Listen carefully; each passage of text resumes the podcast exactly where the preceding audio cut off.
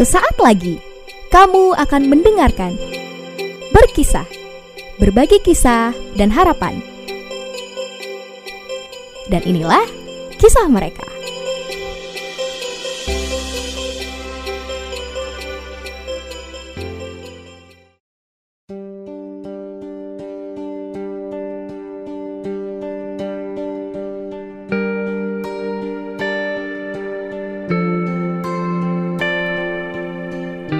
Menjadi seseorang yang baik bukanlah suatu perkara mudah.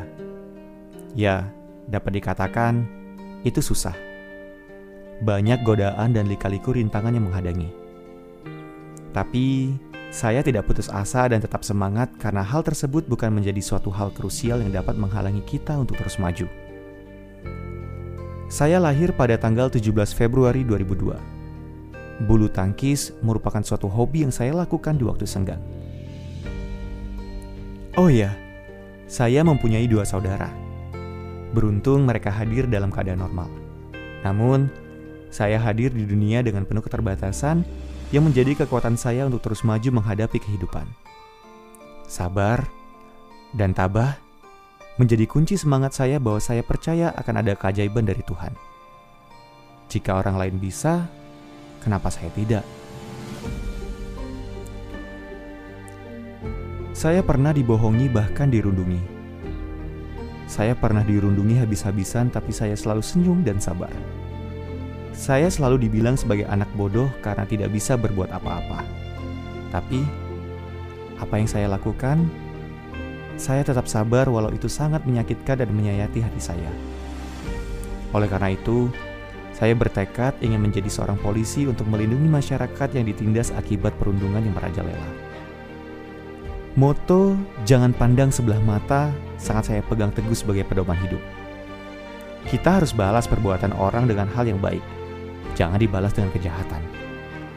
Ya, begitulah kehidupan yang saya alami. Hidup yang penuh cobaan dan godaan. Saya mempunyai kata-kata mutiara sebagai penutur terakhir dari saya. Jadilah seseorang yang bisa diajak curhat kepada teman-temannya dan tidak memilih mana yang baik maupun mana yang jahat. Jadi, maksud saya dengan tidak melihat fisiknya, tetapi lihatlah hatinya. Kepada kalian yang sedang membaca dan merenungi suara ini, boleh kamu berkata hal ini biasa. Mungkin kamu tidak merasakan karena tidak berada di posisi saya saat ini. Iri di saat semua tertawa, bermain bersama, dan bercanda. Sedangkan saya hanya melihat dengan segala keterbatasan yang ada. Marah. Sudah cukup kenyang saya melahapnya sampai saya sadar kalau marah bukan jalan terbaik.